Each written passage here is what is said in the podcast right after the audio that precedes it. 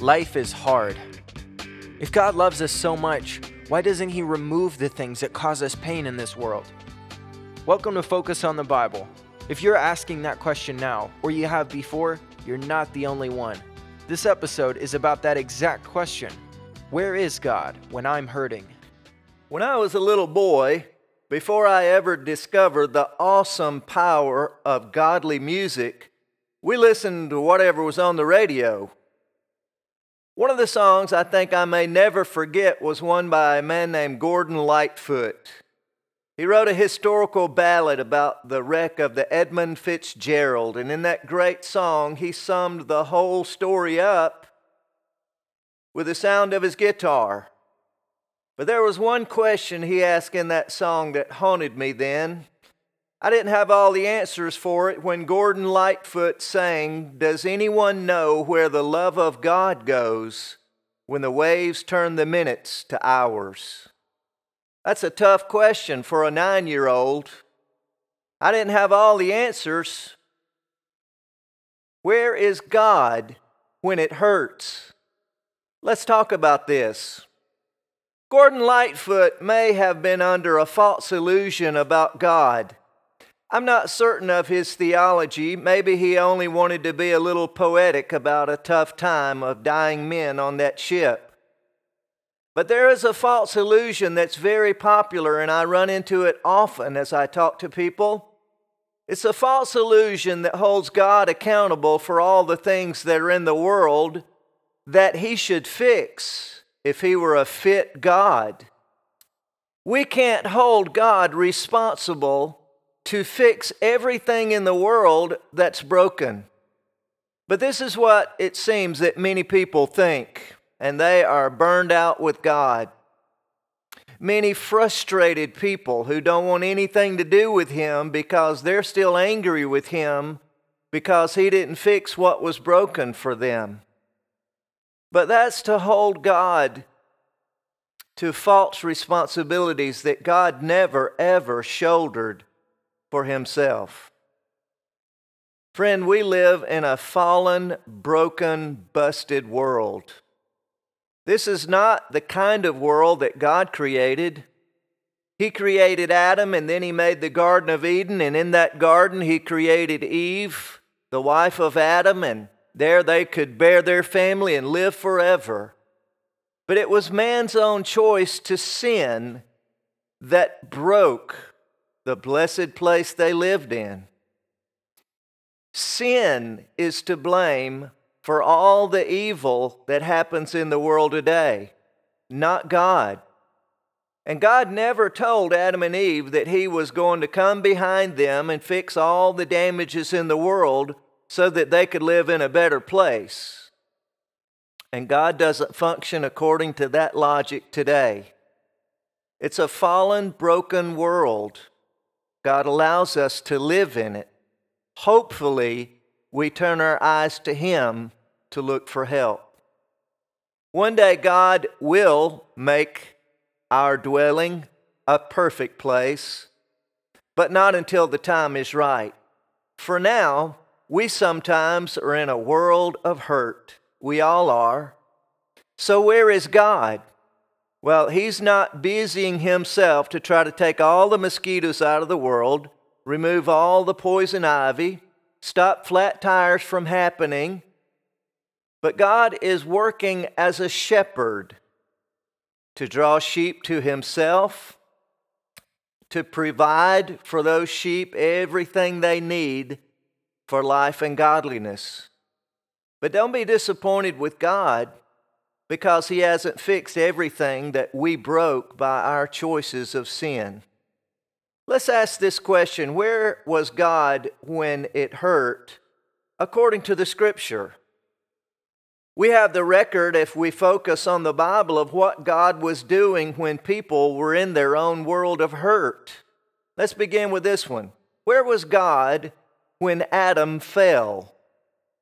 Genesis chapter 3 speaks of it verse number 9, the Bible says, The Lord God called unto Adam and said unto him, Where art thou? So, in the worst day in human history, on that day that Adam has fallen, what was God doing? Looking for Adam. He wanted to find Adam. He wanted to talk to Adam. He wanted to set things straight in the world.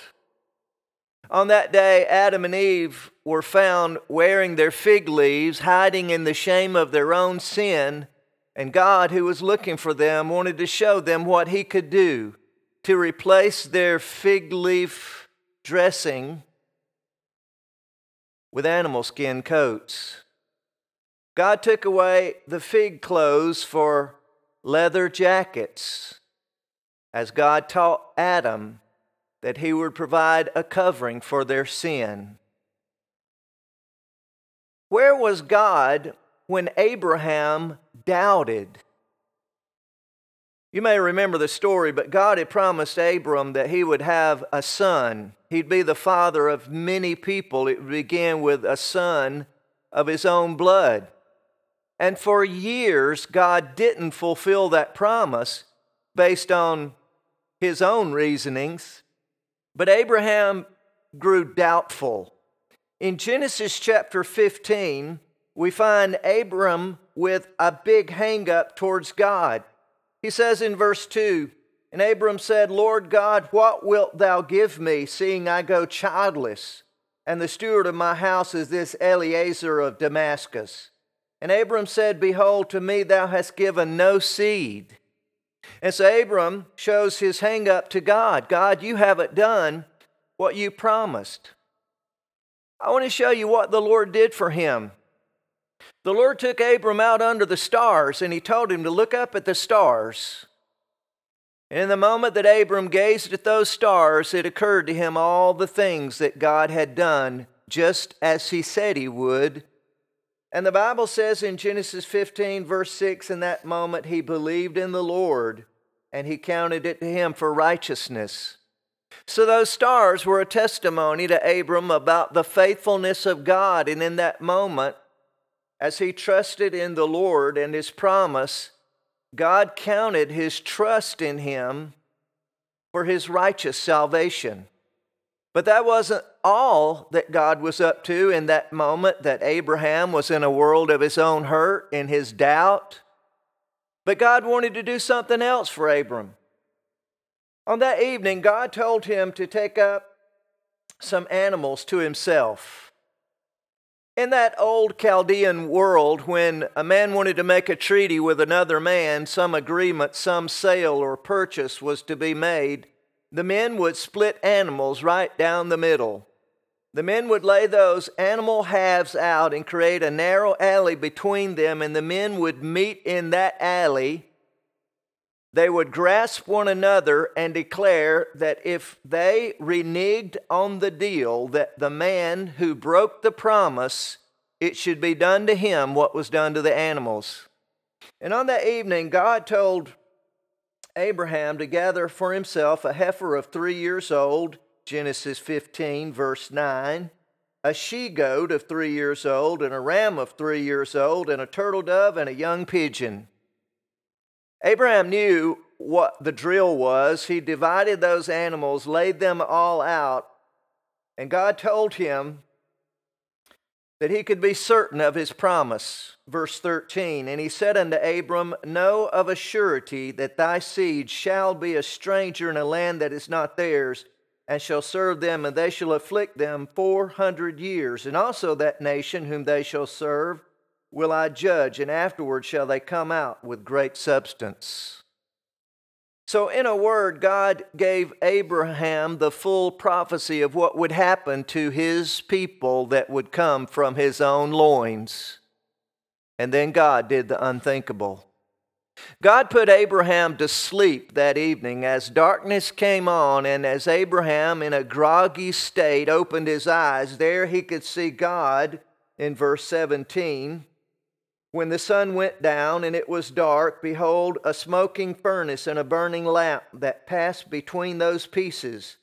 In the same day, the Lord made a covenant with Abram, saying, Unto thy seed have I given this land, from the river of Egypt unto the great river, the river Euphrates.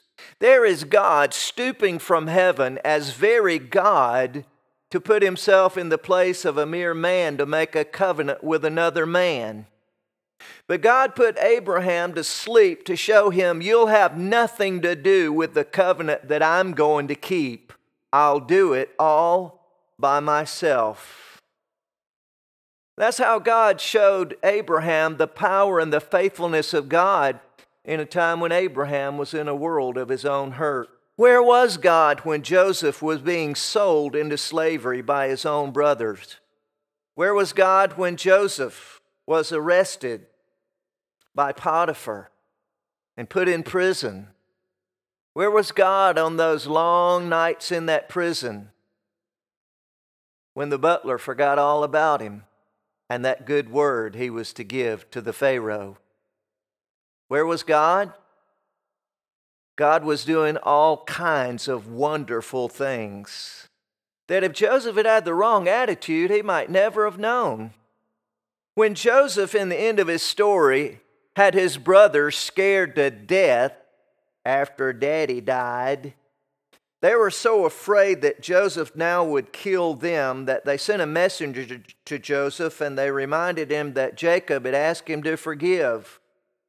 But Joseph didn't need the messenger or the reminder.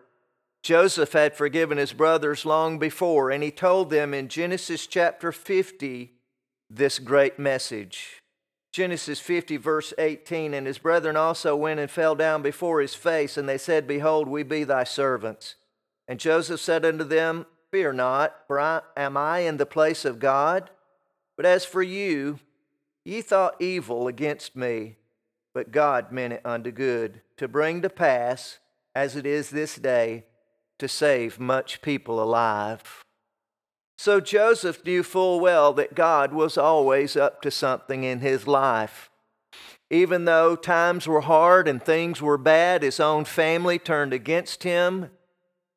Joseph knew that God was at work. And because Joseph went through all those horrible things, God saved so many people by having Joseph in just the right place at just the right time. Where was God when Joseph couldn't find a decent place for his betrothed to have a baby on that cold evening in Bethlehem? Well, God was working. He was out in the field sending angels to talk to those shepherds to declare the glory of God at the birth of his son and the Savior God was giving to the world. Where was God in the awful moments when Jesus, his own son, was on the cross? Where was God when Jesus was saying, My God, my God, why hast thou forsaken me? God was right there on the scene, friend. The same place God always is when people are hurting, when Jesus said, My God, my God, why hast thou forsaken me? Some have been under a false illusion that God had turned his back on his son. No, it's much deeper than that. Jesus is standing in the place of sinners on that cross with all the sin of all the world on his shoulders. And in that position, as a sinner, he spoke to his Father not as his Father, but as God. It's the only time you can find in the Bible that Jesus spoke to God with that phrase, my God, and not as his Father. Why? Because there he was taking our place. That one day God could speak to us as his own children because Jesus took our sin away. Friend, in the moment that life hurts, remember that God is all over this. Perhaps God is working a tremendous thing that you won't see until a much later time what He was up to. But hold your faith in the Lord, the one who died for your sins, rose again to give you eternal life, would never turn away from you now. If you ever find yourself with questions about God or the Bible, we're here to help you find the answers that you're looking for. You can write to us at Focus Ministries Incorporated, P.O. Box 498. Danielsville, Georgia 30633. You can also check out our website, www.freddycoile.org, for more information about our ministry. Again, that's www.freddycoile.org. On top of that, you can follow us on Instagram at focus underscore pod for updates and behind the scenes bonuses about our podcast. If that's not for you, we hope you'll at least join us again right where you are for the next episode of Focus on the Bible.